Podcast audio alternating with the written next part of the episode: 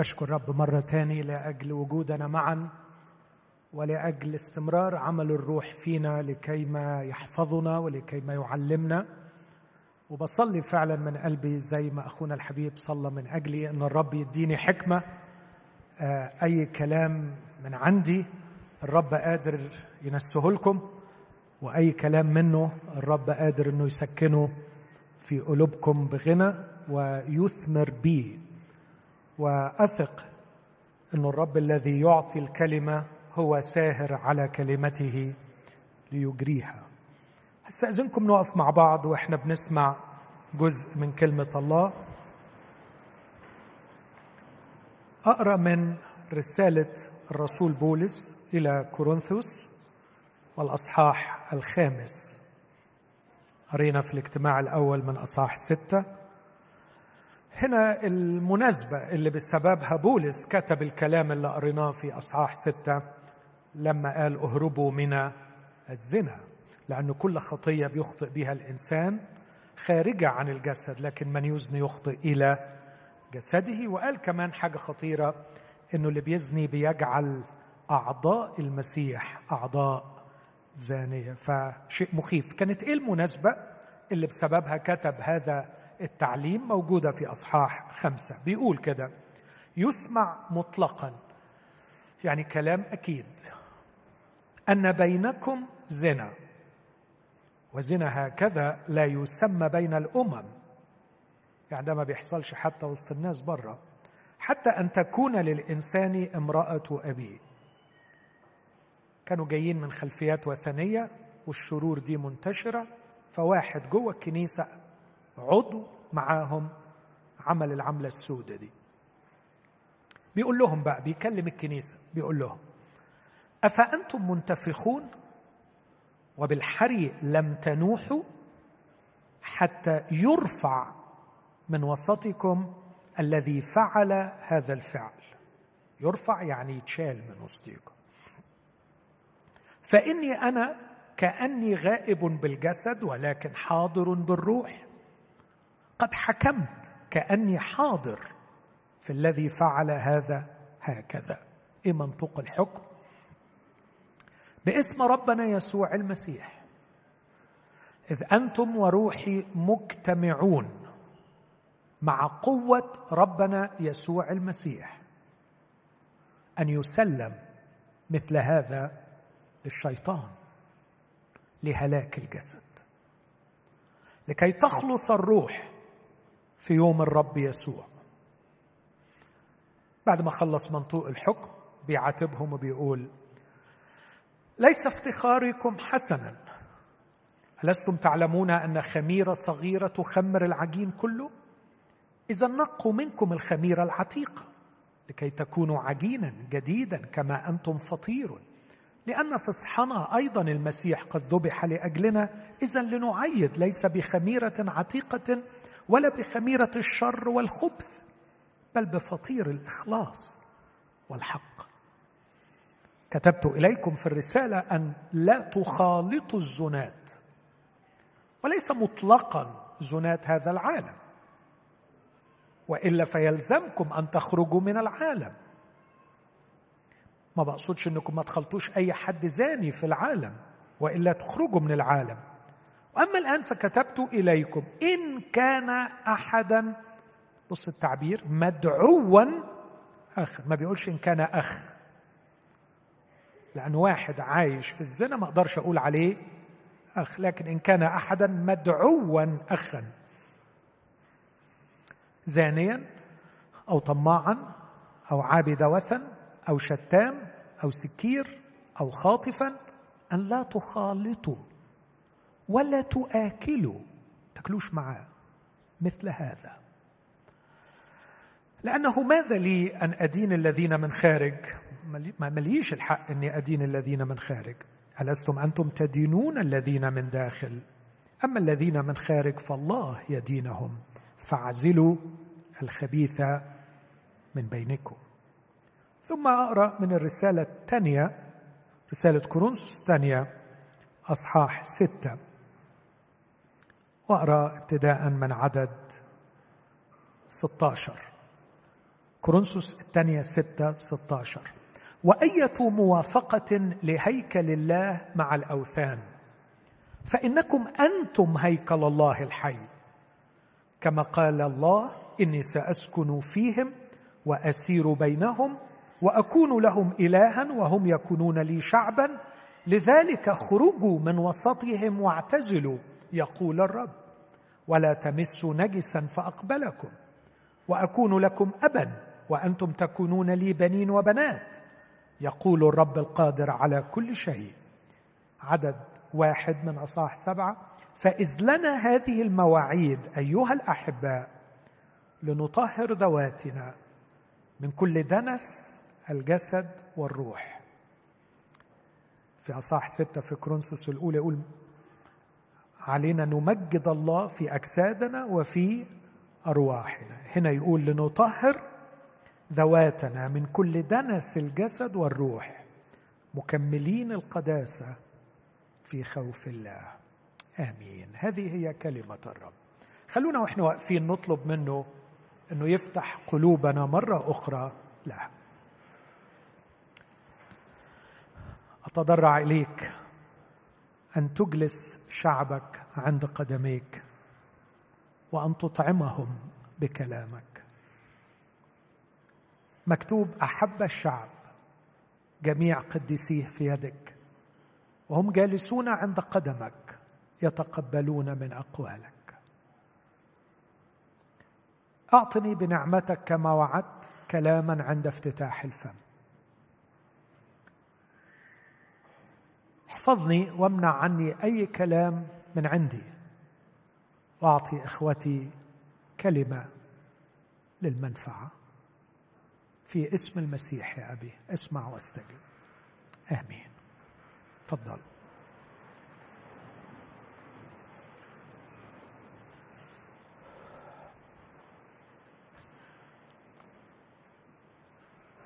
واحدة من أعظم امتيازات أولاد الله. إن جسدنا بقي هيكل للروح القدس. لكن مش بس كده. إحنا مع بعض.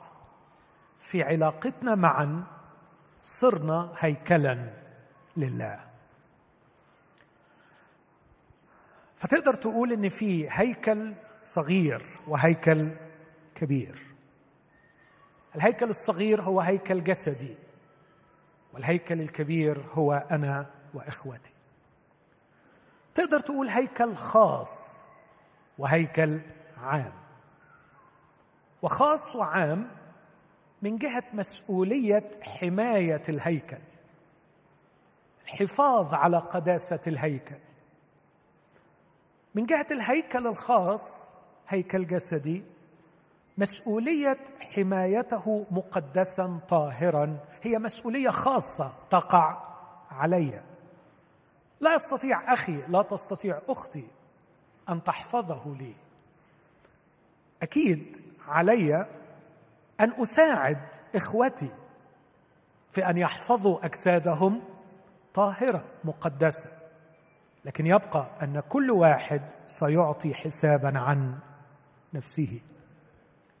لكن الهيكل العام ادعوه عام لأن مسؤولية الحفاظ وحماية الهيكل الكنيسة الحفاظ عليها في حالة القداسة هي مسؤولية عامة علينا جميعا.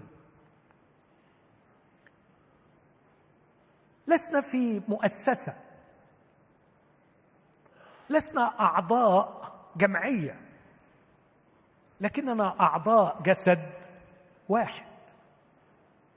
وما يفعله العضو يؤثر على بقية الأعضاء.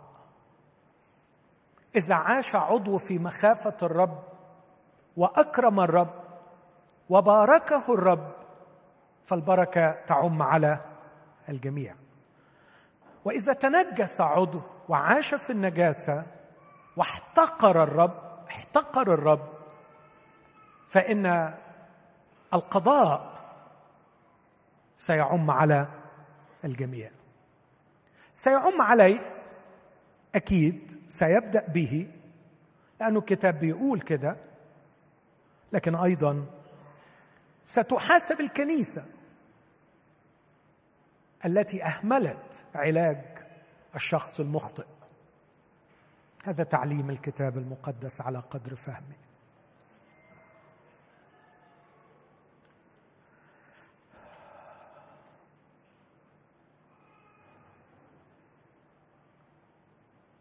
أعتقد إنه بيفترض أن هناك شركة بين أعضاء الجسد الواحد تمكنهم من معرفة أحوال بعضهم البعض وتعطيهم الحرية والفرصة أن يشاركوا ضعفاتهم وأخطاءهم بعضهم مع بعض بحيث إنه يلحقوا بعض يلحقوا بعض قبل ما يقع القضاء. على المخطئ. ما شكل القضاء الذي حدث هنا؟ لا أدعي إني قادر أفهم كل تفاصيل هذا الاجتماع العجيب اللي بولس تكلم عنه لما قال باسم ربنا يسوع المسيح أنا وروح روحي وأنتم مجتمعون حكمت في هذا الشخص. مش قادر أتخيل وأفهم لكن أعتقد إنه ده كان شيء يخصه كرسول وسلطان معطى من الرب للرسل. لا يستطيع أحد أن يدعي هذا السلطان لنفسه الآن. لكن منطوق الحكم غريب شوية. بيقول إنه حكم أن هذا الأخ الذي يعيش في الزنا لاحظوا كما ذكرت في الصباح أكرر مش إنه سقط أو زل لكنه يعيش في خطية الزنا. إن كان أحد مدعوا اخا زانيا عايش في هذه الخطية بيقول إنه يسلم مثل هذا للشيطان لهلاك الجسد. لكي تخلص الروح في يوم الرب. أعتقد إن هذا اعتراف من بولس أن هذا الشخص ابن لله. وعشان كده بيقول ان روحه سوف تخلص في يوم الرب. يعني مش هيهلك وينفصل ابديا عن الله. لكن وقع عليه قضاء جسدي هنا في العالم هنا في الأرض. لأنه في الأرض عليه رسالة عليه مسؤولية معينة باعتباره عضو في هذا الجسد وللأسف فسد هذا العضو للدرجة التي لا يصلح معها لتأدية الرسالة التي ترك من أجلها على الأرض فانفع له مئة مرة وأصلح للكنيسة أن يؤخذ من الأرض إلى السماء. أنا تركك في الجسد في الأرض علشان مهمة معينة هحاول أوضحها بعد شوية. لكن للأسف أنت بتهين الرب وبتهين كنيسة الله وبتفشل عمل الله فوقع عليه هذا القضاء. لا أعتقد إن بولس استدعى الشيطان لكي يسلموا هذا الشخص. ما أعتقدش إن الأمر كده. لكن أقدر أفهمها بمشهدين يقربوا الصورة. المشهد الأول عندما قال الرب لبطرس سمعان سمعان هو ذا الشيطان قد طلبكم. فيبدو أن الشيطان دائما يقف متربص بأولاد الله يريد أذيتهم. لكن شكرا للرب لأنه في شفيع يقول عنه يسوع المسيح يظهر أمام وجه الله من أجلنا.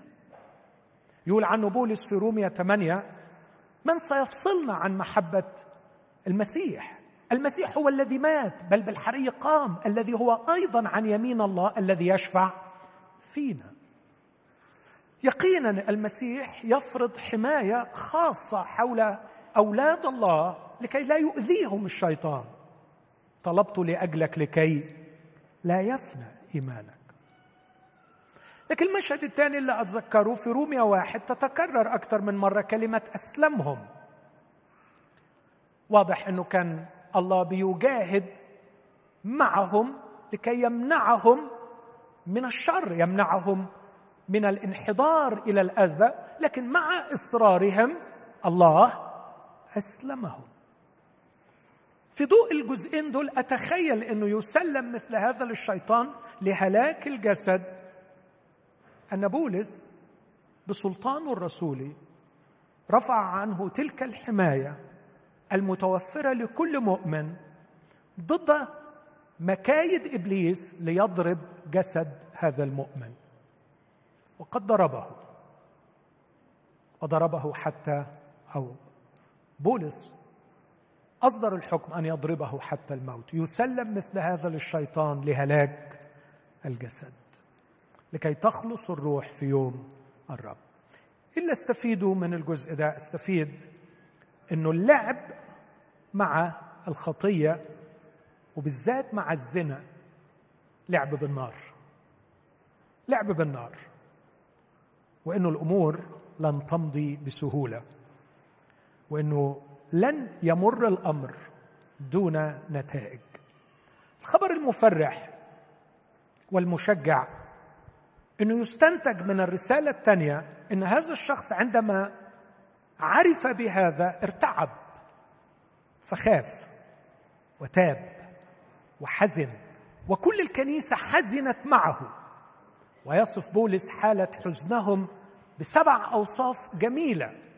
في الرساله الثانية صح سبعة ويقول عنهم إن حزنكم هذا هو بحسب مشيئة الله لأنه ينشئ توبة لخلاص بلا ندامة. وبعدين قال لهم عن الأخ ده مكنوا له المحبة لئلا يبتلع من الحزن المفرط. من الواضح أنه تأثر أنه انكسر أنه تاب انه اترفع عنه القضاء اللي صدر عليه. السؤال اللي بسأله ليه ده كله؟ ليه الرعب ده؟ ما كل واحد حر. ما تسيب الدنيا تبقى سهلة شوية. هو ليه ليه الخوف ده؟ ليه ده كله؟ أعتقد ده اللي يخليني أكرر اللي قلته في اجتماع الصباح. إذا كنت ارتبطت بالمسيح ارتباطا حقيقيا عليك أن تعلم خطورة الارتباط بإله قدوس. الله إلهنا إله قدوس. وعليك أيضا أن تعرف مش بس أنك مرتبط بإله قدوس وهذا امتياز قبل أن يكون مسؤولية. لكن أيضا نحن كونا معا بيتا مقدسا بطرس الأولى اثنين مبنيين معا إحنا بقينا مبنيين معا بيتا روحيا كهنوتا مقدسا. إحنا بقينا مسكن الله. والله يسكن فينا. ويسير بيننا. لغرض عظيم مقدس. هوضحه. عشان كده يقول في كورنثوس الأولى ثلاثة اسمع العبارة دي من فضلك. إن كان أحد يفسد هيكل الله سيفسده الله. وكلمة يفسده سيدمره الله سيدمره. He will destroy him. هل الكلام ده حصل قبل كده؟ أعتقد أنه حصل. كان للرب مركزا رائعا للعبادة وإعلان نفسه والحديث مع شعبه في شيلو. وكان الرب في شيلو يستعلن لصموئيل ويتكلم. هناك كان تبوت الرب وهناك كان يعبد الرب ويصلى للرب. طبقا لكلام بيت بيت صلاة يدعى. كانت تقدم الذبائح للرب أفراح الأعياد. كانت بهجة الأتقياء في هذا المكان. لكن غريب الرب في يوم من الأيام دمر هذا المكان. دمره. وسمح أن تبوت عهده يؤخذ ويذهب إلى أرض الفلسطينيين حتى أن المزمور يقول سلم للسبي عزه وجلاله ليد العدو. ضحى. ليه؟ أعتقد معظمنا يعرف. ما الذي حدث في شيلوه حتى أن الرب يغضب ويدمر بيته هكذا. كان في اثنين كهنة. بيضاجعوا النساء في خيمة الاجتماع. أو كنا كان يضاجعن النساء المتجندات في باب خيمة الاجتماع. كانوا يعملوا الشر. الأشخاص المسؤولين عنهم مسؤولين عن حماية بيت الله. عالي اتكسرت رقبته ومات. والرب قال له لأنك أكرمت بنيك علي. أنت سمعت إن الشر بيرتكب وسكت هتدفع الثمن وأنا أناشد من قلبي بحب. بدون روح إدانة بدون عنجهية وشعور بالأفضلية. إذا رأيت الشر يحدث من أخيك أو من أختك في بيت الله حس بمسؤوليتك لأنه في النهاية القضاء هيقع عليه وأنت هتبقى مذنب لأنك لم تنذر أخاك. لكن كمان المسألة مش بس هتطوله هو لكن هتطولنا كلنا. ولي رجاء خاص عند أخواتي بنات ونساء. أرجوكم في اسم المسيح أن يكون لكم جرأة مقدسة وشعور عميق بالمسؤولية تجاه قداسة بيت الله. لا تشجعوا تافها. لا تشجعوا لصا. على أن تمتد يده إلى أجسادكم. كونوا حاسمات قاطعات. اقطعوا اليد التي تحاول أن تمتد إليكم. تحت أي مسمى؟ تحت أي ستار؟ ما تخافوش من مركز ولا من وظيفة ولا من مقام. أعتقد اعتقاد يصل إلى حد اليقين. لو كل النساء اللي جرحوا واستغلوا لو كلهم تكلموا وفضحوا لكانوا حموا كنيسة الله من كثير من الشرور. إن صمتكم عار عليكم وعار على كنيسة الله وهو يجلب قضاء ودينونة على بيت الله. عشان كده أشجعك من كل قلبي. أشجعك إنك تقولي لأ. أشجعك إنك ترفضي. أشجعك إنك تدافعي عن جسدك وعن نفسك وأن لا تقبلي أن تستغلي أو تمتهني. واشجعك إنك تفتحي فمك وتتكلمي. روحي قولي للمسؤول عنه. روحوا قولي للمسؤول للمسؤول عنه. تخافيش من الفضيحة. لأن الشر حتما في يوم من الأيام سوف يعرف. وسيكون لك خزي الوجه. أنك صمتي. فجعلت الشر يستمر وينتشر.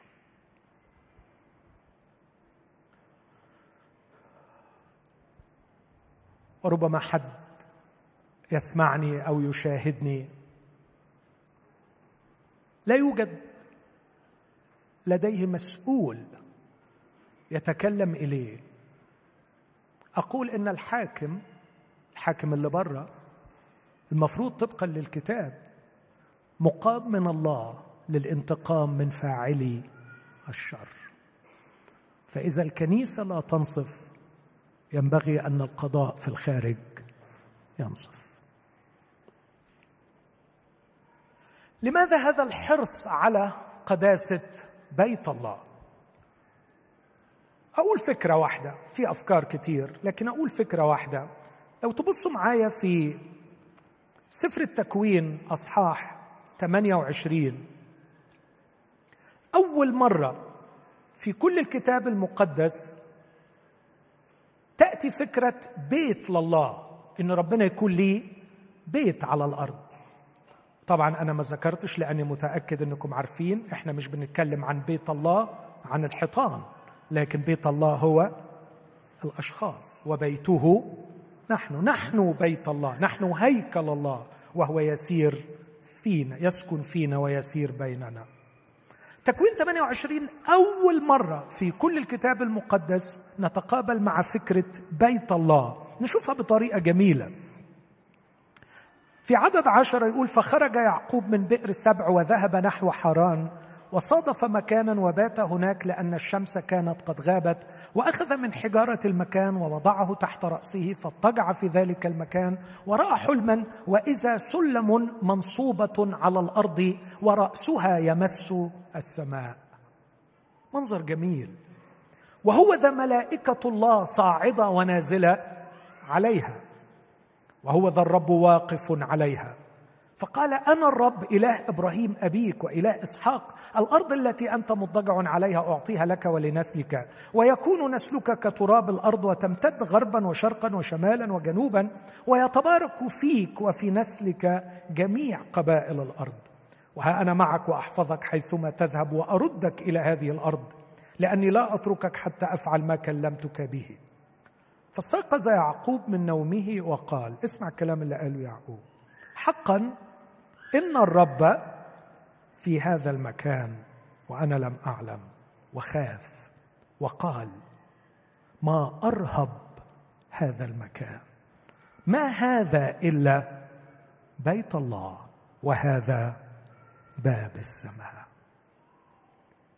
ما هو بيت الله؟ هو باب السماء.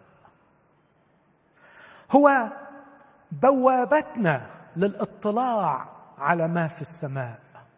وبوابة السماء لإطلاع سكان الأرض على ساكن السماء.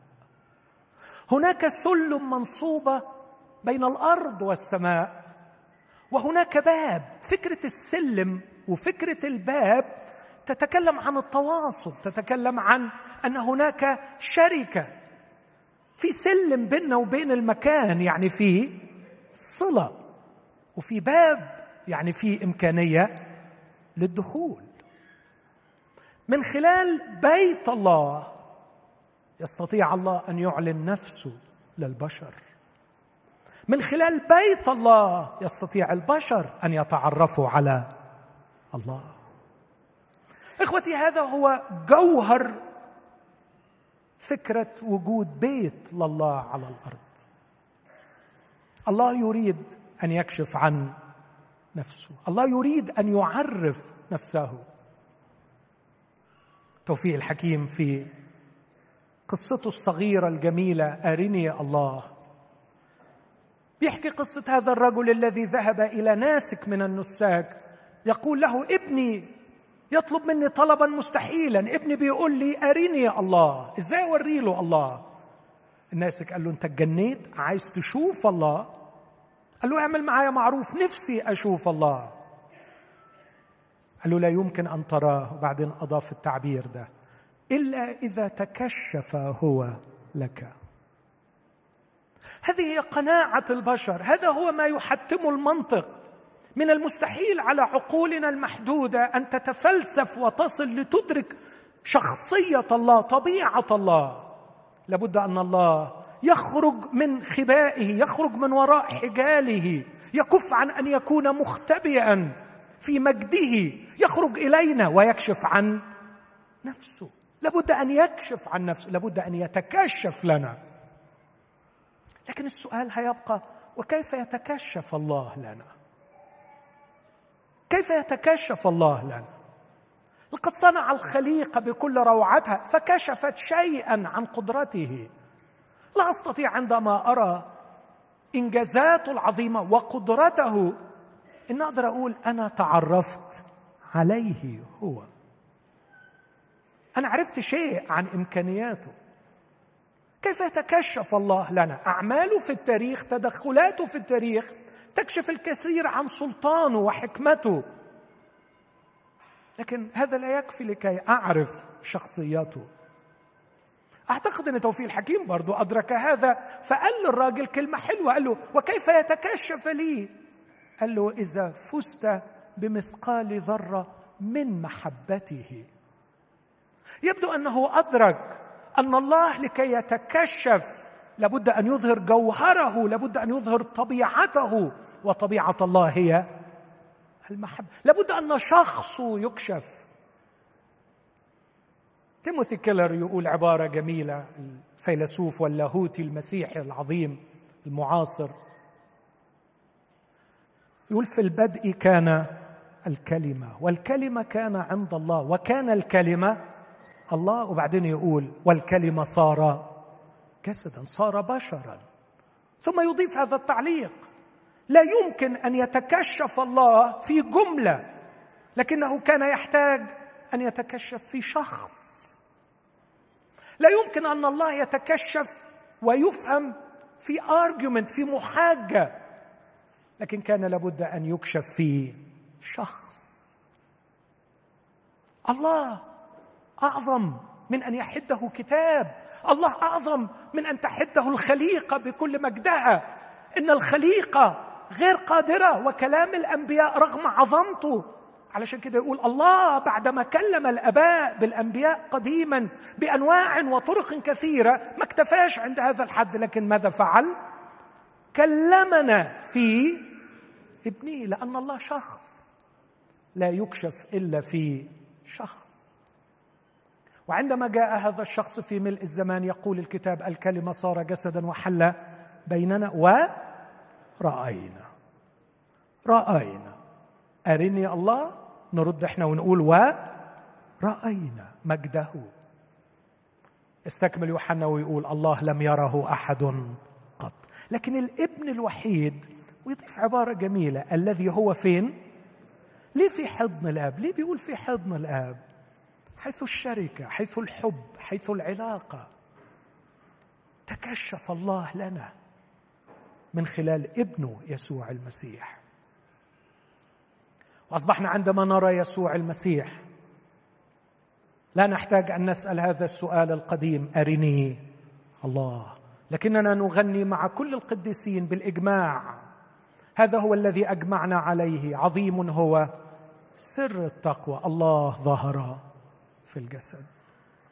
لقد رأينا الله من خلال شخص يسوع المسيح. بس خد بالك شخص يسوع المسيح علشان يجي لنا يقول الكلمة صار جسدا وعمل إيه؟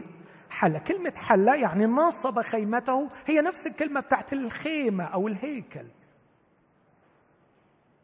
لقد كان جسد المسيح هو هيكل الله ليعلن الله من خلاله ذاته جوهره طبيعته.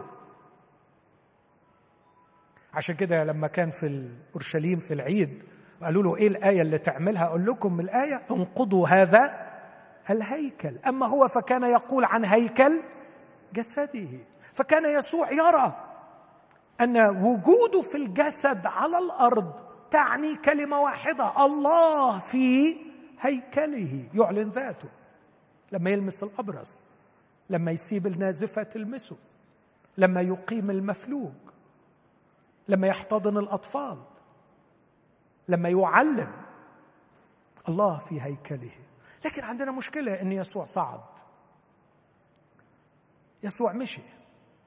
لم يعد يسوع على الأرض وكأن المشروع اتقفل وخلصت القصة. لا اسمعوني من فضلكم. كان هذا هو مشروع الله العظيم أن الكنيسة كبيت الله كهيكل الله تواصل نفس الخدمة التي كان يسوع يعملها.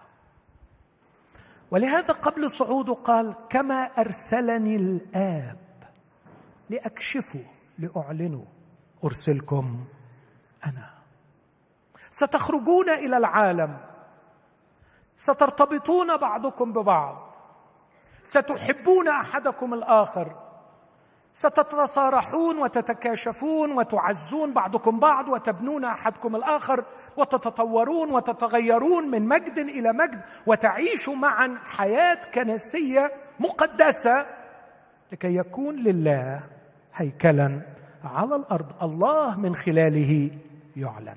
مع نقطة في غاية الأهمية لأنه مخنا متركب إنه آه صحيح الكلام ده سيعلن في الاجتماع. لا سيعلن فيكم. مش هيعلن في الاجتماع لكن سيعلن فيكم.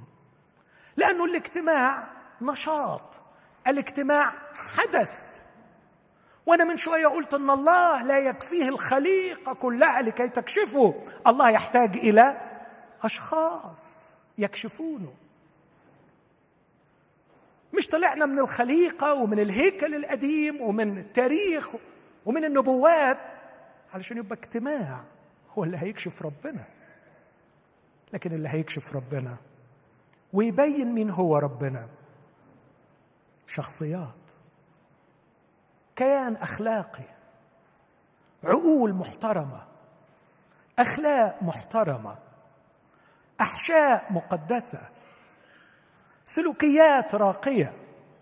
شخصيات خلصها ويشفيها. ويستعلن من خلالها. فتكون هي مسكنه على الأرض. يكشف نفسه من خلالها للعالم.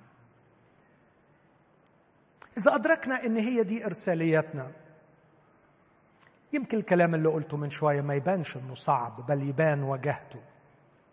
هو ليه ربنا حريص قوي على قداستنا ككنيسة؟ لأن رسالة الكنيسة هي أن توصل للعالم صورة الله الحقيقية. وعندما تعيش الكنيسة في النجاسة فهي تواصل عمل إبليس وليس عمل الله. تستمر في الأكذوبة المرعبة تشويه صورة الله في أذهان الناس. هذا هو عمل إبليس. وكأن الكنيسة عندما تصدر للعالم صورة سيئة عن الله هي تعمل مع إبليس بدلا من أن تكون جسد المسيح. اسمعوا العبارة دي كمان. فيلبس عاش مع المسيح لكن كان عنده مشكلة إنه مش قادر يفهم بالضبط مين هو المسيح. فقال للمسيح كلمة في الآخر ما عجبتوش ما عجبتش الرب يسوع. قال له أرنا الآب وكفانا. قال له فيلبس هذا لا يليق لي معاكم زمان هذا مقدار ولم تعرفني. من رآني فقد رأى الآب. اسمع العبارة اللي جاية دي. قال له مش مصدقني إني أنا في الآب والآب فيا أنا في الآب هذه هي طبيعتي هذا هو جوهري. أنا أقنوم في الآب منذ الازل منذ الأزل وإلى الأبد. لكن بالتجسد حصلت حاجة عظيمة في لبس الآب بإيه؟ فيا. الآب مستعلن فيا. أنا في الآب والآب فيا. الآب في متناول أيدي الناس. يستطيعوا أن يعرفوه لأني أنا موجود. فمن رآني قد رأى الآب. وكأن الرب يسوع يتوقع سؤال منه طب وبعد ما تمشي؟ خلاص تقفل الباب على الناس إنهم يعرفوا مين الآب. كمل يسوع كلام جميل. قال لهم أنا لما أمشي لن أترككم يتامى لكن سأرسل المعزي والمعزي سيكون فيكم. وعندما يأتي الروح القدس ويكون فيكم في ذلك اليوم تعلمون. اسمع اللي جاي ده. إني أنا في أبي. ما دي عرفناها من بدري. قال لهم صح. لأنه أنا في أبي حقيقة قائمة أزلا أبدا. أنا أقنوم في اللاهوت من الأزل وإلى الأبد. لكن شوف التغيير اللي هيحصل. مش أنا في أبي والآب فيا زي ما قالها. لكن في ذلك اليوم تعلمون إني أنا في أبي. وأنتم فيا وأنا فيكم. وكأنه بيفك الآب فيا بجملة من أمرين. أنتم فيا وأنا فيكم لكي يعرف الآب عند البشر. عندما ألتقي بأولادي عندما أحتضن أبنائي عندما أتعامل مع زوجتي عندما أتعامل مع عملائي في العيادة عندما أتعامل مع أصدقائي عندما أتعامل في الشارع مع جيراني علي أن أتذكر دائما أن أخلاقي وسلوكياتي وأفكاري وشخصيتي هي مجال استعراض الله لنفسه في هذا العالم. لم يعد عند الرب اليوم خيمة شيلو ولم يعد عند الرب اليوم هيكل أورشليم. ولم يعد عند الرب اليوم ابن الله بالجسد على الأرض لكن بقي عند ربنا حاجة عظيمة اسمها كنيسة الله بيت الله عمود الحق وقاعدته. شغلة الكنيسة تعرف الناس مش العقيدة لكن تعرف الناس شخصية الله. مين هو الله؟ ولو اتفقنا أن القداسة جمال القداسة the beauty of God القداسة هي جمال صفات الله. يبقى شغلة المؤمنين إنهم يعرفوا العالم جمال الله. وبالتالي قبح قبح انه يروح يزني. قبح انه يبقى سكير يبقى شتام. قبح إن أخلاقه تبقى بايظة. قبح إنه يختلس ما لا يحل له. عشان كده لو وسطيكم واحد مدعو من هذه النوعيات لا تؤكلوا لا تخالطوا. حطوه على جنب. هيبوظ الرسالة هيشوه الصورة هيفسد كل شيء. في مكان تاني يقول عن واحد بيسلك بلا ترتيب لا تحسبوه كعدو لكن انذروه كأخ لكن لازم يتركن على جنب. علشان الرسالة العظمى. إلا إذا كنا بنعتبر أن الكنيسة هي مقر فعاليات وأنشطة كنسية وروحية ونذهب إليها يعني نوع من التعليم والدراسة والاستمتاع. ساعتها ما يلقش معاها التفكير ده. لكن لو فهمنا أن الكنيسة هي رسالة المسيح المقروءة من جميع الناس. أرجوك ما توسخش الرسالة. أرجوك ما تحطش بقع في الرسالة وتبعتها للناس. اسحب نفسك اركن على جنب. خلي الرسالة تبقى نقية وجميلة. الكنيسة هي رسالة المسيح.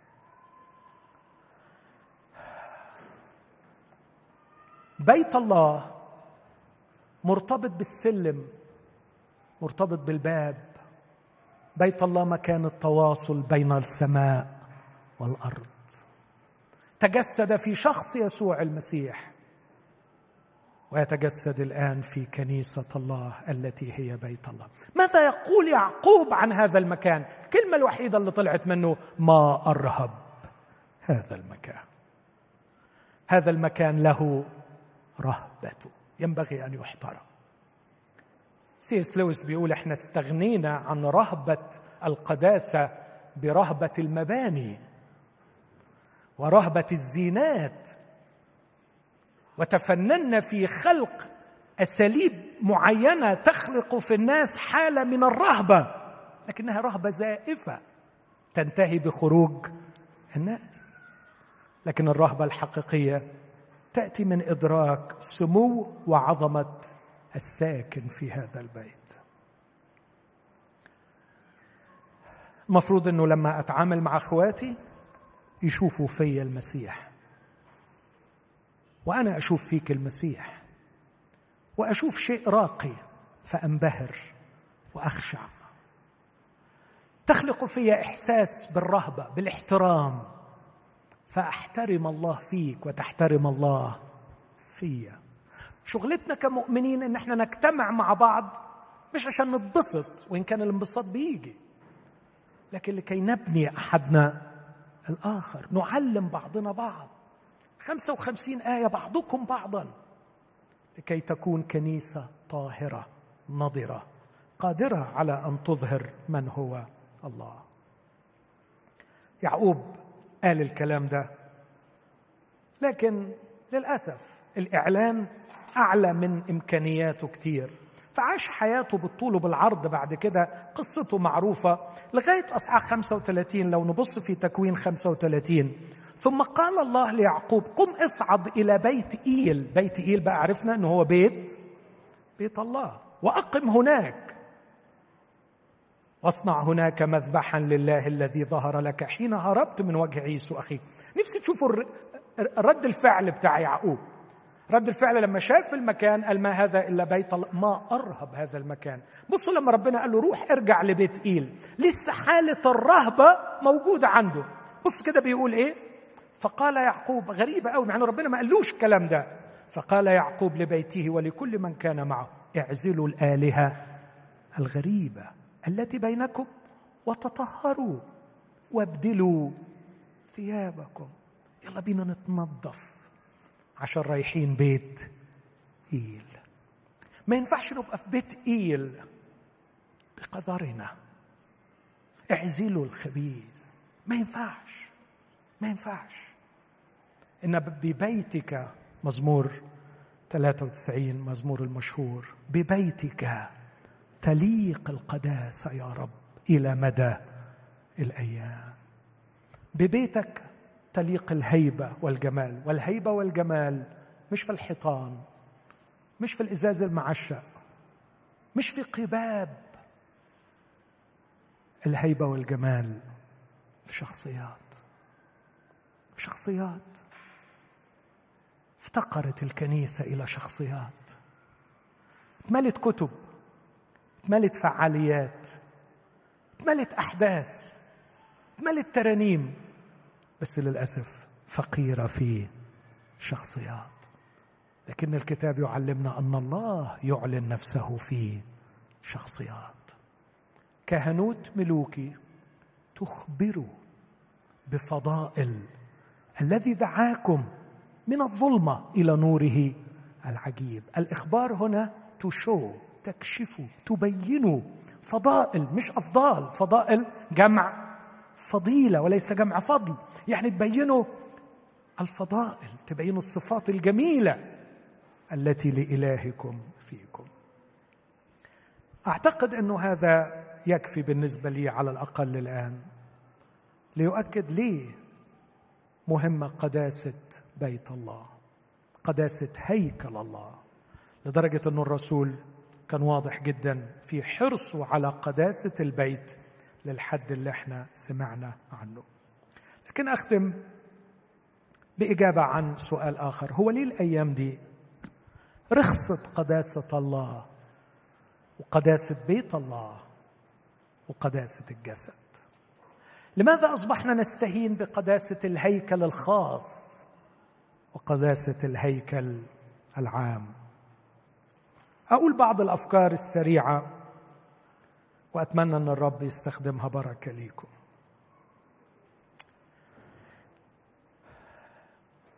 ليه في استسهال في الدخول في علاقات عاطفية وجنسية خاطئة في هذه الأيام؟ أكيد طول عمرها موجودة من أيام الكنيسة الأولى بس إحساس الشخص اليومين دول زايده حبتين ثلاثة أربعة عشرة.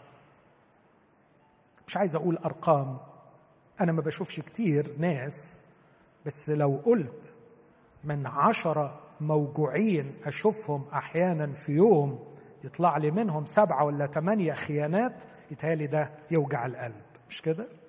يوجع القلب. يوجع القلب لما تبقى الخيانات الجنسية والعاطفية هي أكبر مصدر لكسر القلوب ومصدر للجراح في هذه الأيام. مش عارف أبدأ بإيه لأني عارف إني مش هقدر أخلص كل اللي عايز أقوله. خليني أبدأ بحاجة بسيطة قوي قوي قوي أقول الانفتاح الاجتماعي غير الحكيم وغير المنضبط والذي يتجاهل مأساة السقوط. هقول تاني عبارة مركبة شوية.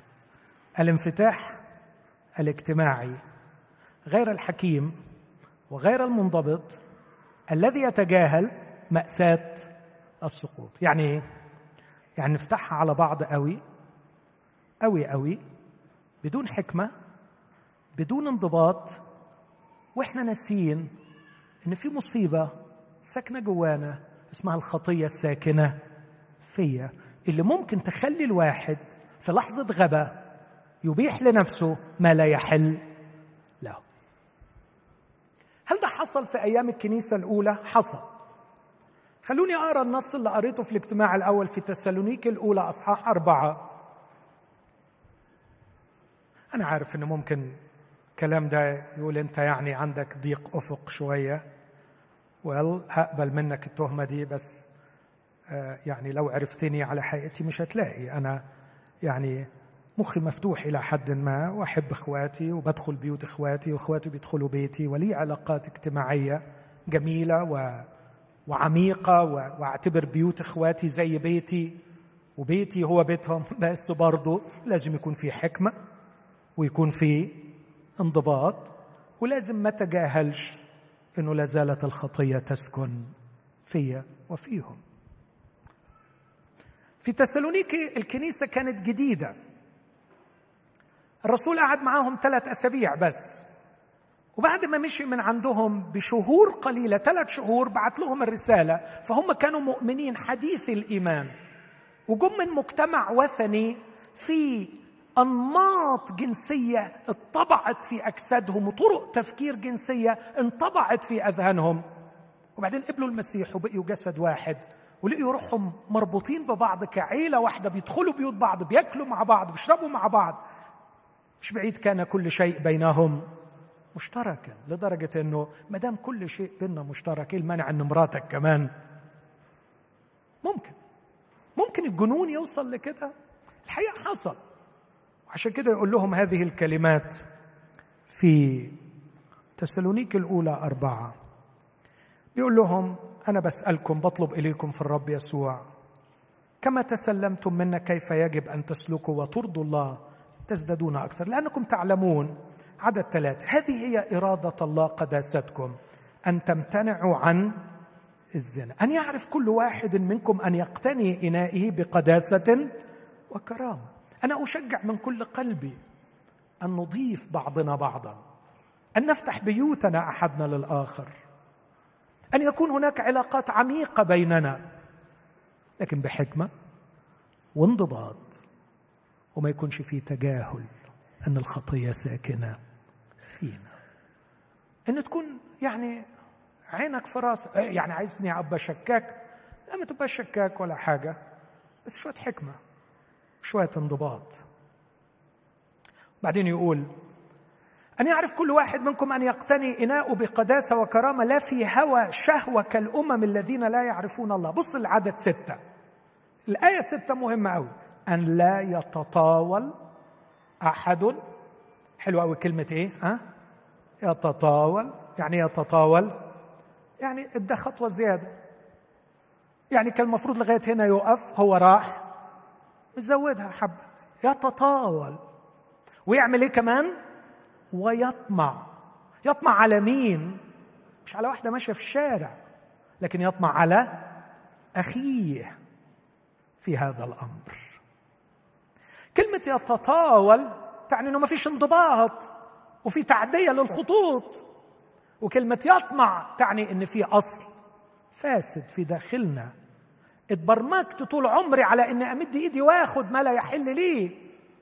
بس أنا جيت دلوقتي للإيمان المسيحي اللي بيعالجني وبيشفيني وبيخليني أخرج لكي أعطي مش آخد. لكي أصنع الخير لمرات أخويا مش اذيها لكي أفكر في حماية أخي وامرأة أخي وبيت أخي وأعتبر أن خير أخي وسلامة زوجته وسلامة بيته مسؤولية سأعطي عنها حساب أمام الله. مش أدوس الخطوط والمقدسات وأنا أمد إيدي وأخذ ما لا يحل لي. لا يتطاول لا يطمع أحد على مش زميله في الشغل لكن هنا على أخي اللي امن لك اللي أمن لك بيته اللي أمن إنك تتعامل معاه ببساطة. خيانة الأمانة طعنه في الظهر. خيانة الأمانة غدر. والحقيقة أنا مش قادر أتخيل ولا أفهم نفسيا نفسيا مع اني طبيب نفسي يعني أكثر من 30 سنة مش قادر أفهم من الناحية الأخلاقية والنفسية إزاي يقدر يحضن أخوه ويبوسه. مش قادر أفهمها مش قادر. تستمر العلاقات وتستمر الخيانة. إيه ده؟ إيه ده؟ في الآخر يفضل ده بيت الله؟ لا. لا. ده بقي مغارة لصوص. ويوم ما يوصل يبقى مغارة لصوص ملهوش عند ربنا إلا حاجة واحدة لا يترك فيه حجر. على حجر لا ينقض. الله لا يشمخ عليه ما تلعبش مع ربنا. ما تلعبش. ما تلعبش. لأنه ما يضحكش عليه. وخصوصا في أمور بيته. هنلعب اللعبة دي بتخيل على الناس. نمشي بوشين ونبقى عايشين حياتين برياء فظيع. طب أكمل الآية؟ وأنا مش بقرأ من العهد القديم لعل حد يكون فاكر أنا بقرأ من العهد القديم. أنا بقرأ من رسالة تسالونيك الأولى. في الع... أول رسالة اتكتبت في العهد الجديد بالمناسبة رسالة تسالوني تقريبا يعني أو أو على الأقل أول رسائل بولس. أن لا يتطاول أحد ويطمع على أخيه في هذا الأمر لأن الرب منتقم لهذه. الكلمة دي ما بتريحش الناس. إيه ده إيه ده إيه ده؟ أنت هتكلمنا عن رب منتقم. أنا عارف هي مش مريحة ليك بس تعرف أن الكلمة دي هي التعزية الوحيدة للي اتغدر بيه واتخان مش عارف ياخد حقه. ما أعرفش توافقني ولا لأ. فكر معايا فيها. فكر واحد اتطعن في ظهره واتغدر بيه واتخان وامتهنت حقوقه ومش لاقي حد ينصفه. مش لاقي حد يجيب له حقه. رجاؤه الوحيد إن يكون في إله بيعمل إيه؟ ينتقم. لا لا لا لا لا. بلاش الكلمة الصعبة دي. أنا عارف بلاش الكلمة. أنا أنا نفسي مش حاببها. بس ده كلام ربنا كلام الكتاب. هي مش حلوة للي عايز يرحرح اللي عايز يظلم ويفلت. بس الكلمة دي صدقني هي التعزية الوحيدة لجموع المسحوقين. الذين ظلموا وغدر بهم واختلست حقوقهم ولم يجدوا قائدا أو خادما ينصفهم لم يبق لهم إلا إله في السماء. بولس بيقول عنه لأن الرب منتقم للحكاية دي بالذات. للحكاية دي بالذات مش هيفوتها. لأن الرب منتقم لهذه كما قلنا لكم قبلا يبدو إن بولس من البداية وهو عندهم كان عمال بقى يقول خلي بالكم خلي بالكم خلي بالكم. العك اللي كنتوا عايشين بيه في الهياكل الوثنية النجاسة اللي كنتوا عايشين فيها واللي طبعت في أجسادكم باترنز للنجاسة والزنا. خلي بالك خلي بالك لو طلعت معاك في بيت الله مع المؤمنين اضبط اربط لأن الله لم يدعونا للنجاسة بل دعانا في القداسة. وبعدين يقول له ليه ربنا منتقم؟ بص الكلام الخطير. إذا من يرذل من يرذل يعني يوم ما رذلت أخوك وخنته لا يرذل إنسانا. بل الله. تخيل يرذل يعني يحتقر. وهو يعني ما بيفهمش وسايب مراته. فأنا أطبطب عليها علشان هو أطبطب له أنا عليها يعني أقوم له بشغله. بيحتقر أخوه. عارفين آه، لما داود عمل الخطية بتاعته في حق أوريا الحثي. أوريا الغلبان ما يعرفش حبيبي ومات وهو ما يعرفش وما عرفش يجيب حقه. بس ربنا جاب له حقه ولا ما جابلوش؟ أربعة. جاب له حقه ثالث ومثلث لا رابع ومربع جاب له حقه. بس تعرف قبل ما يجيب حق الراجل ده ربنا قال له لأنك احتقرتني. مش احتقرت أورية ولا احتقرت المرأة. من يرذل من يرذل أخاه ويتعدى على زوجته. من ترذل أخاها أو أختها وتتعدى على زوج أختها. من ترذل أو من يرذل لا يرذل إنسانا بل يرذل الله. أنت أنت بتدوس في أرض ربنا. انت بتخوط في ملك ربنا.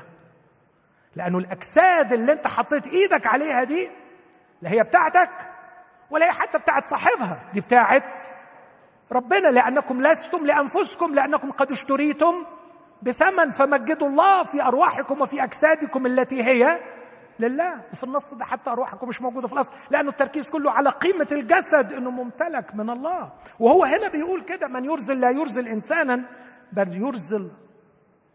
بل الله الذي أيضا أعطانا روحه القدوس. إيه لازمة إنه يقول الله أعطانا روح القدوس؟ لأنه روح القدوس طبقا لأكثر من مكان منهم أفسس. واحد هو ختم. ختمتم بروح الموعد القدوس. يعني الجسد اللي بيسكن فيه الروح القدس يعني مختوم بختم إن ده ملك مين؟ ملك الله. لما تيجي تقرب على جسد وتخوط فيه. أعرف إنك بتحتقر ساكن هذا الجسد. مالك هذا الجسد. صاحب هذا الجسد. ويا من تفرطي في جسدك أو يا من تفرط في جسدك اعلم أنك ترتكب جريمة. والرب منتقم لهذه.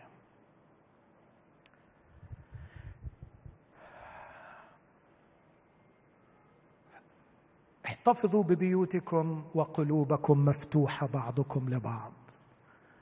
لكن تذكروا أن بداخلنا طبيعة ساقطة شريرة فكونوا حكماء. الامر الثاني إلا أشير إليه. شئنا أم أبينا عقولنا تتأثر بثقافة العصر الذي نعيش فيه. عالم اجتماع فرنساوي. قال the constitutive mind the constituted mind. العقل المكون والعقل المكون. عقولنا تتشكل بالثقافة المحيطة بنا. المفروض أنا كخادم أعمل شغلي. إن ألحق إخواتي وأحبهم من كل قلبي وألحق عقولهم لكي لا تتشكل بروح العصر. بل تتشكل بحق الله زي ما يقول أوزجينوس عالم الاجتماع العظيم المسيحي يقول شغلة خدام الله أن يشكلوا عقل أولاد الله بحق الله ليفعلوا مشيئة الله لكن عندما أترك إخواتي كخادم وأقعد بس أطبطب عليهم وأسليهم وأبسطهم وما شكل لهمش عقلهم بحق الله تكون النتيجة أني بسيبهم ضحية لثقافة العصر تعمل إيه؟ أه؟ تشكل لهم عقلهم لا ليفعلوا مشيئة الله بل ليفعلوا مشيئة الجسد والأفكار. وده اللي بيحصل في معظم الكنائس للأسف. أعترف أننا أخطأنا.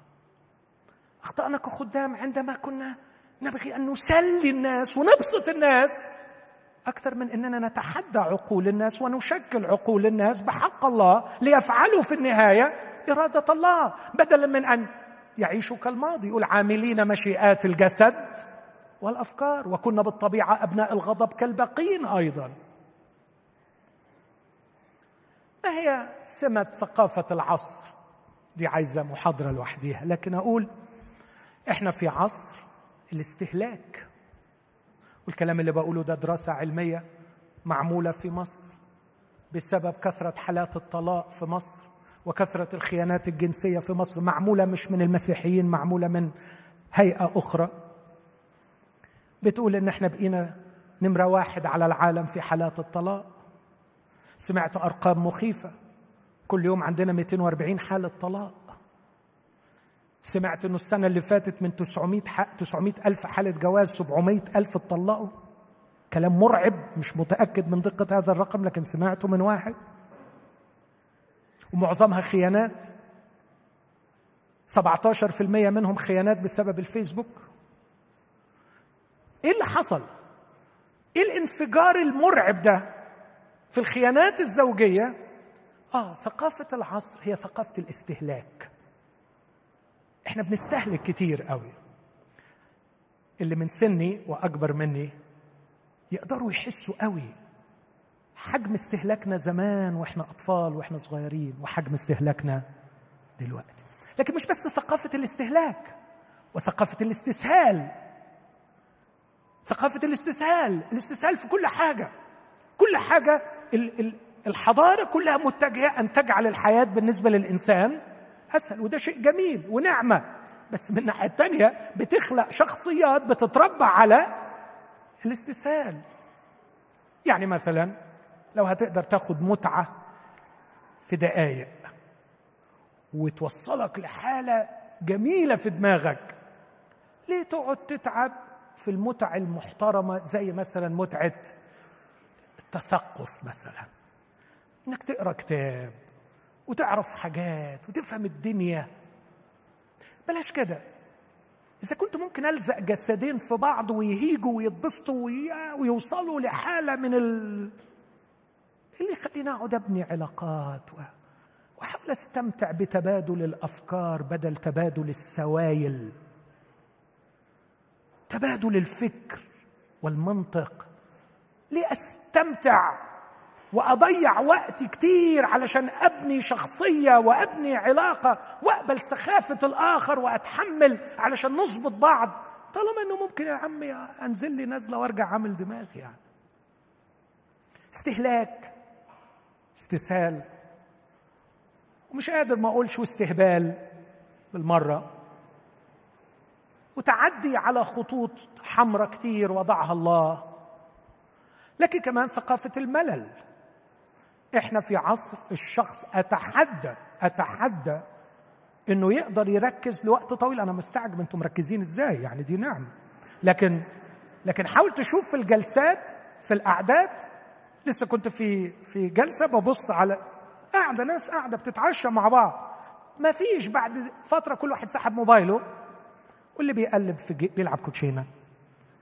واللي بيقرأ على الفيسبوك ملل ما يقدرش ما يقدرش. ثقافة الملل. الاستهلاك الاستسهال سرعة الملل. لكن كمان أقول إزالة كل الهالات القدسية عن الجنس. أصبح الجنس مباح. على شاشات الإنترنت رخص المرأة وجعل جسدها سلعة وجعل العملية الجنسية مباحة. هذه الثقافة شكلت الشخصية فجعلت الأمور المقدسة رخيصة. أقول مع ارميا كيفك در الذهب وتغير الإبريز الجيد؟ كيف طرح الحق في الشارع؟ كيف ديس بالأقدام كل شيء مقدس؟ لم تعد هناك هالة تحيط شيئا معين بالإحترام والقدسية لكن أصبحنا نمارس أسلوبنا مع الطعام ومع اللعب ومع الإنترتينمنت مع هذا الجسد. الذي يسكن في روح الله. الفهم الخاطئ للحب. الفهم الخاطئ للحب. واحد من الأشياء اللي بتخلي الستات تخون والرجاله يخونوا. الفهم الخاطئ للحب. بيقول لك بحبك. نفسي ربنا يديك العقل النقدي وتحللي كلمة بحبك. هو قال لك بحبك. بعتها لك text message أو قالها لك في وشك. أرجوكي أرجوك تحلليها وتفهميها. أنا ما عنديش مانع إن أختي تحبني وما عنديش مانع إن أنا أحب أختي لأنه الكتاب أوصاني أن أحب إخوتي. بل علمني نحن نعلم أننا انتقلنا من الموت إلى الحياة لأننا نحب الإخوة إخواتي وأخواتي أحبهم. أحبهم فعلا. الآية المشهورة نحن نحبه لأنه هو أحبنا أولا أصلها نحن نحب لأنه هو أحبنا أولا. لأنه هو أحبنا خلقنا من جديد كائنات قادرة على أن تحب. أنا لازم أحب أختي. بس السؤال لما أقول لأختي أنا بحبك المفروض تفكر وأنت تقصد إيه؟ في ثلاث معاني ممكن المفروض تفكر فيهم. أكون بقول لها بحبك. زي ما بحب الآيس كريم. أعتقد عندما أنا فعلا ممكن لو سألتني أنت بتحب الآيس كريم؟ yes بحب الآيس كريم. صحيح بحوش نفسي عنه لكن بحبه. حاول أن تكتب سطرين تشرح لي فيهم علاقتي بالآيس كريم. ممكن لو حابب تشرح تقول لما بتشوفه لعابك يسيل. هرموناتك بتتحرك. الكيمياء في جسمك بتتغير. بتبتهج فعلا. بسط أنا بحكي لكم حقيقتي أنا شخصيا يعني. شوف تخيل لو يوم حر وصعب وأنت جعان وشفت وتكون أنت من عشاق الآيس كريم ويكون نوع محترم. في حاجة بتتغير في جسمك. وبعدين أول خطوة نفسك تعمل إيه؟ ها؟ تمسكه. وبعدين تلحسه. وبعدين تلتهمه. وتاخده. ويضيع ويغيب الآيس كريم في غياهب أحشائك في الداخل. وأنت تبقى مبسوط. وبعديها تقول أنا بحب. الآيس كريم. تعرف إنه 99% من كلمة بحبك اللي بتتقال للستات لا تختلف عن هذا النوع من الحب. زي ما حضرته بيحب الآيس كريم. هو لما بيشوفك في حاجات بتتغير ونفسه يمسكك ويلتهمك. خلاص. وهيرجع لك تاني لما يجوع. لما تأثير الجرعة يضيع. إنه يستعملك. إنه يستعملك. إنه قد شيئك. أنت لست إنسانة. أوعي أوعي تفهمي روحك إنك في نظره إنسانة. طول ما هو بيحبك زي ما بيحب. الايس كريم أنت مش إنسانة. أنت شيء يشتهى. يأخذك. حتى كثير من الكلمات يستعملوا فيها كلمات الطعام. لأنه بيبقى مش قادر يميز. وهي مبسوطة بكلمة بحبك. مرة تانية بيكون كلمة بحبك مجرد كلام نابع من مشاعر. هجيلها في نقطة بسرعة. مشاعر اغتراب. مشاعر معاناة الشعور بالوحدة. معاناة من لم يجد نفسه ومن لم يعرف مكانه في الحياة. من لم يستطع أن يجيب على أخطر سؤالين في الحياة مين أنا وأنا هنا ليه؟ فربما يتخيل أنه من خلال علاقة حميمة مع هذه الشخصية أو تلك يجد نفسه يعرف من هو. لكن العنوان غلط. لم يخلق مخلوق. لكي يعطي مخلوق هويته ورسالته. لقد خلقنا على صورته وتظل نفوسنا قلقة لا تجد راحتها إلا فيه إن هذه الكلمة كلمة أحبك المنطلقة من شعور بالوحدة وشعور بالاغتراب ربما تكون نابعة من احتياجات حقيقية لكن متجهة إلى عنوان خاطئ. أنت لا تعرف أنك في داخلك مصمم للالتحام كروح بروح آخر. تجد في موطنك ومسكنك. تجد الحضن الذي يضمك فعلا حضن أبيك. اللي أنت متفصل عليه وهو متفصل لك. تقول لي بس أنا أنا دخلت في علاقة مع ربنا وما اختبرتش النوع ده. أقول لك صح أنا أنا مصدقك وأنت عندك حق بس اسمح لي أعمل تظبيطة صغيرة. أنت من الأصل لم تدعى لعلاقة مع ربنا أنت دعيت لعلاقة مع كنيسة دعيت لعلاقة مع عقيدة دعيت لعلاقة مع السماء اللي هتروحها بعدين. كثير من المؤمنين رسالة الخلاص اللي وصلتهم سلم حياتك للمسيح مش عشان تدخل في علاقة حميمة مع يسوع مع الله أبيك لكن عشان تغفر خطاياك وتروح. السماء. بوليس التأمين مجانية ضد الجحيم. لم أدعى إلى علاقة مع الله لكن دعيت إلى تغيير وضع وضع ديني وضع عقيدي وضع اجتماعي. لكن الكتاب المقدس بيتكلم عن العلاقة مع الله على إنها علاقة مشبعة وجدانيا أقدر فيها أشفى من اغترابي. هقولها تاني أشفى من اغتراب أنا إنسان أنا كائن مغترب مغترب حتى أجد ذاتي وبيتي في حضن أبي. اسمحوا لي أقول حاجتين بسرعة قبل ما أقرأ حاجة من الكتاب.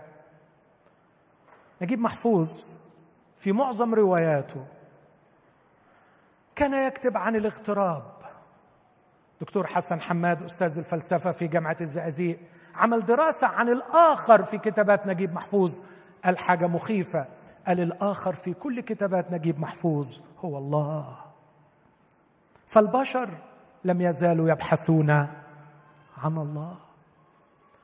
وإني أشعر بخزي وخجل أن البشر في بحث حقيقي عميق عن الله والكنيسة لم تقدم لهم الإله الذي يبحثون. عنه. لكن قدمت لهم بوليصة تأمين مجانية ضد الجحيم قدمت لهم الانتماء إلى عقيدة يموتون من أجلها أو يقتلون لأجلها. قدمت لهم أنشطة كنسية ولم تقدم لهم علاقة مع شخص يطور شخصياتهم من خلال علاقة حب حقيقي وحميمية روحية. في العهد القديم يقول الرب بيقول على شعب انظري اياتها اسمع الايه دي من فضلك في أرمية اثنين. انظري اياتها السماوات. وتحيري. وابهتي واقشعري جدا. لأن شعبي عمل شرين. تركوني أنا. ينبوع المياه الحية. ونقروا لأنفسهم أبارا. أبارا مشققة. لا تحتفظ بالمياه. بيقول لك بحبك. حسبي. حسبي لئلا تكون الكلمة دي. هي ليست أشواقه لك. لكنه مغترب يبحث عن بيته. وبجهل ظنك أنت بيته. فيلجأ إليك. وبعد فترة يكتشف أنك لم تشبعيه وتبدأ الدوامه ويبدأ يبحث عن غيرك. يقودك الرب على الدوام ويشبع في الجدوب نفسك. ينشط عظامك. تكون كجنة ريا ما فيش علاقة رومانسية هتعمل كده. لكن هذا ينبع من علاقة حميمة مع الله. لا أقلل من قدر العلاقة الرومانسية. أقدسها. أقدس الزواج. لكن الزواج ليس مصمما لكي يملأ فراغ قلب الإنسان. وحب الجنس الآخر ليس مصمم لكي يملأ فراغ نفسي. أرجع لبيت الله.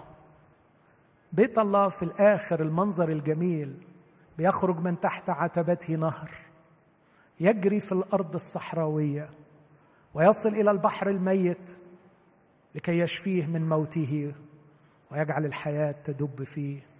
هذه رسالة الكنيسة. عشان كده لازم نعيش في القداسة. علشان يفضل النهر بيجري. الله يشبع الناس أو نجيب الناس علشان تلتقي بالله. إحنا سمعنا النهارده الإعلان عن النهضة. وأنا سعيد إنه في نهضة كرازية. بس نفسي أدخل في عقولكم لما هتدعي صاحبك هتدعي علشان إيه؟ علشان يعني يمكن ربنا يعمل فيه وي... ويتحسب لي أنا كريدت. اخد أنا العمولة أديني جبت واحد للمسيح. ده شيء لا أخلاقي إذا كنت بتفكر بالطريقة دي. أو عشان ما يروحش الجحيم. أو علشان أصل سلفتي دي مطلعة عيني يمكن لما تيجي وتخلص أخلاقها تتعدل وتبقى كويسة معايا.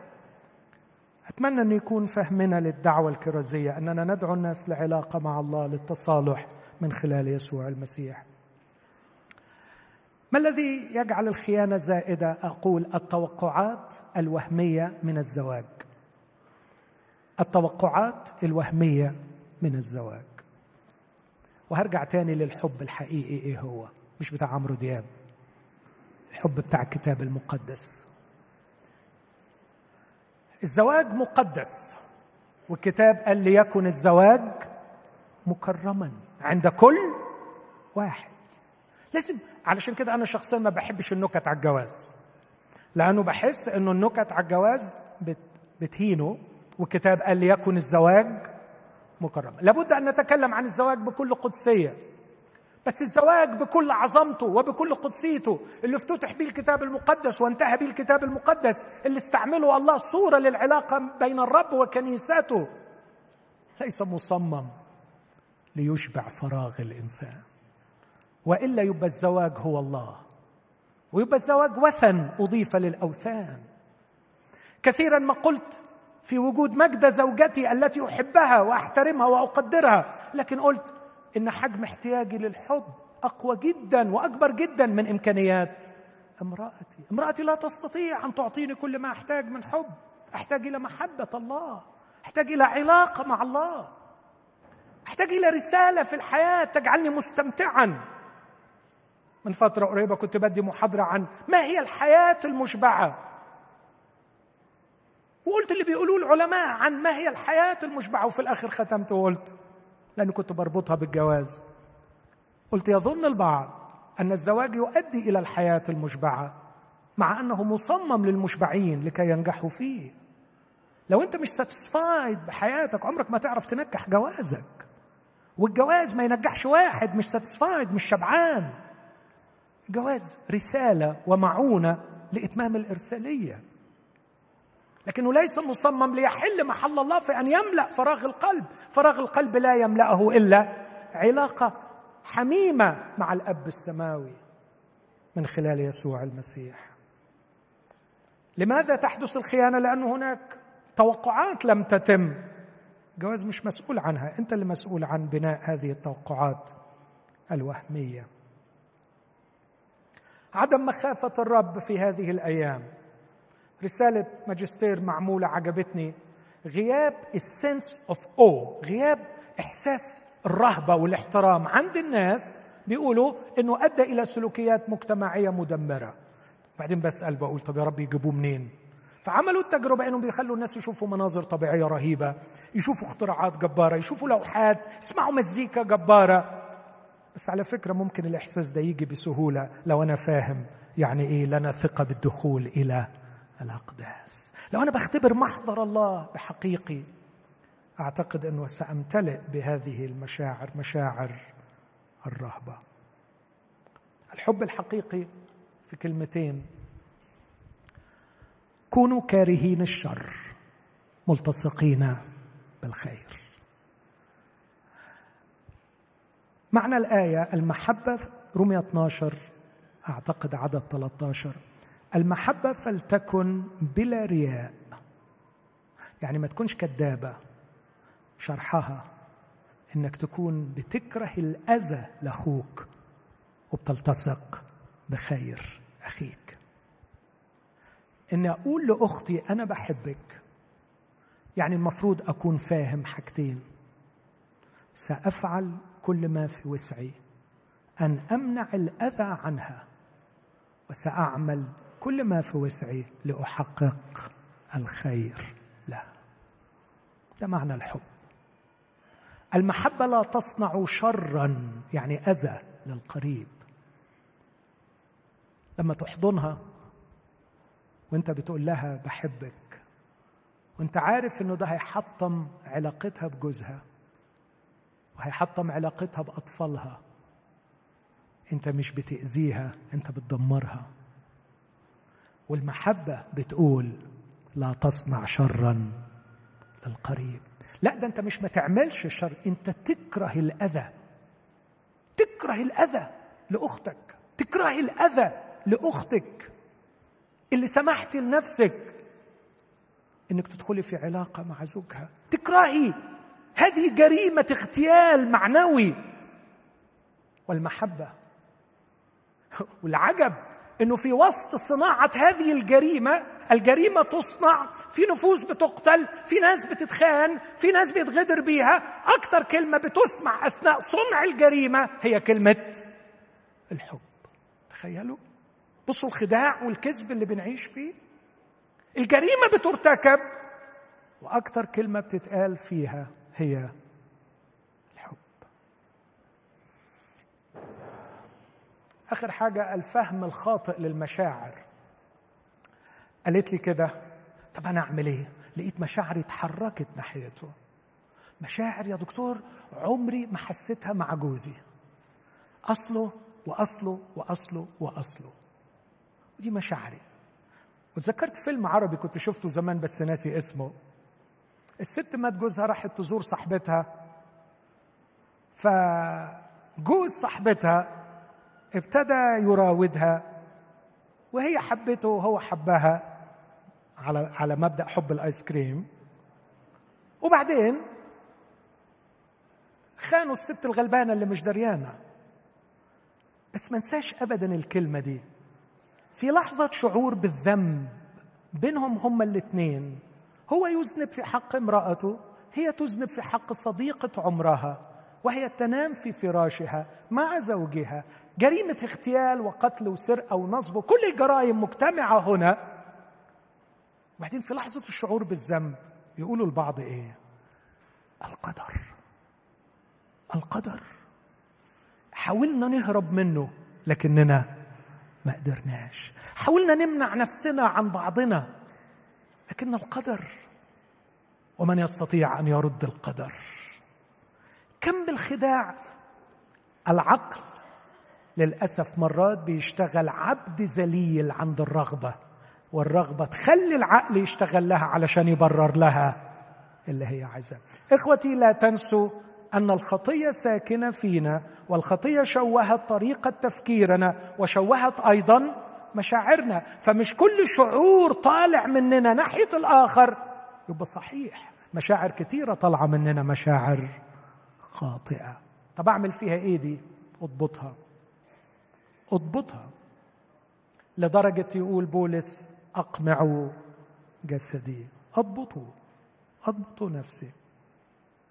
لئلا بعدما كرست للآخرين مش لا أصير لا أكون أنا نفسي مرفوضا. وبولس يقصد هنا مش الرفض من الجائزه ولا الرفض من الخدمة. لكن عايز يقول لما تقرأ الأصحاح اللي بعده تفهم هذا الكلام أصحاح عشرة عايز يقول إن دليل وصحة إيماني ليس خدمتي لكن دليل إيماني قداستي. أعتقد دي أفضل عبارة هختم بيها. إن دليل صحة إيماني ليس نجاح خدمتي لكنه نجاح قداستي ممكن تملأ الدنيا ضجيج بالخدمة وما تكونش مؤمن. لكن ما فيش خاطي هيعرف يعيش حياة قداسة. أرجو أن نقف جميعا أمام الرب.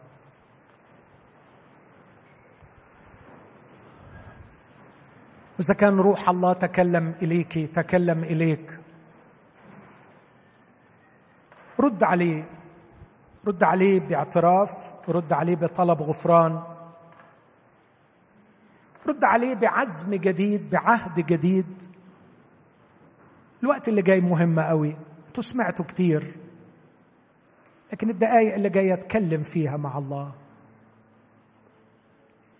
رد عليه. رد عليه وقول له قول له اللي نفسك تقوله له. وقت اعترافات بينك وبينه.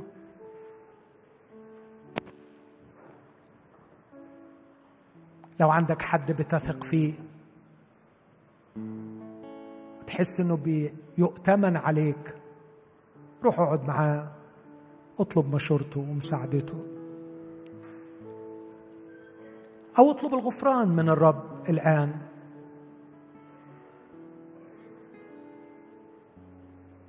جدد العهد والعزم أمام الرب. أن تصون جسدك وأن تعمل الخير لإخوتك والا تؤذي عضو في جسد المسيح.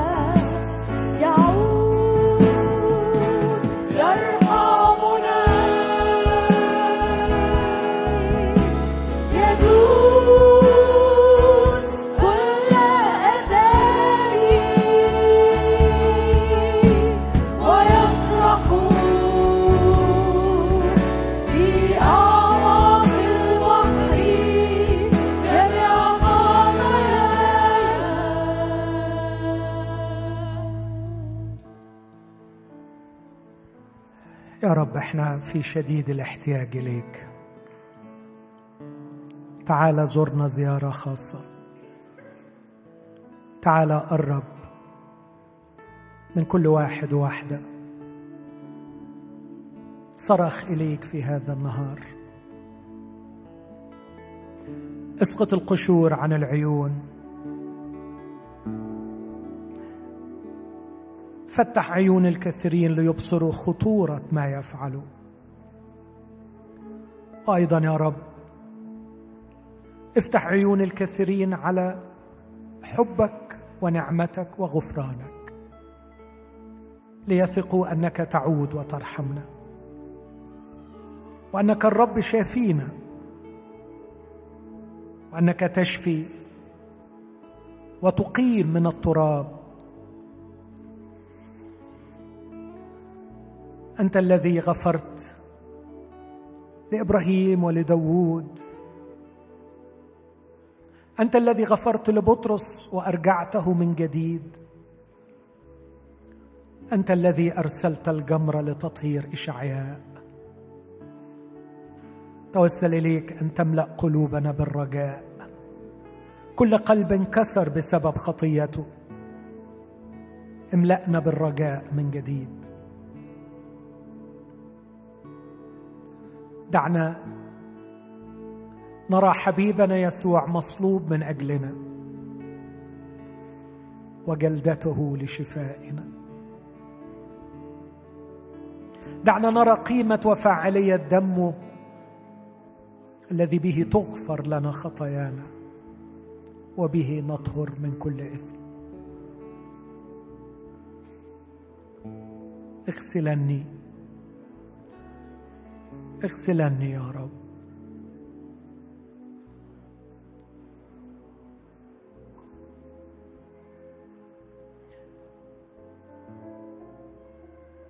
ضع في قلبي أن أعود من جديد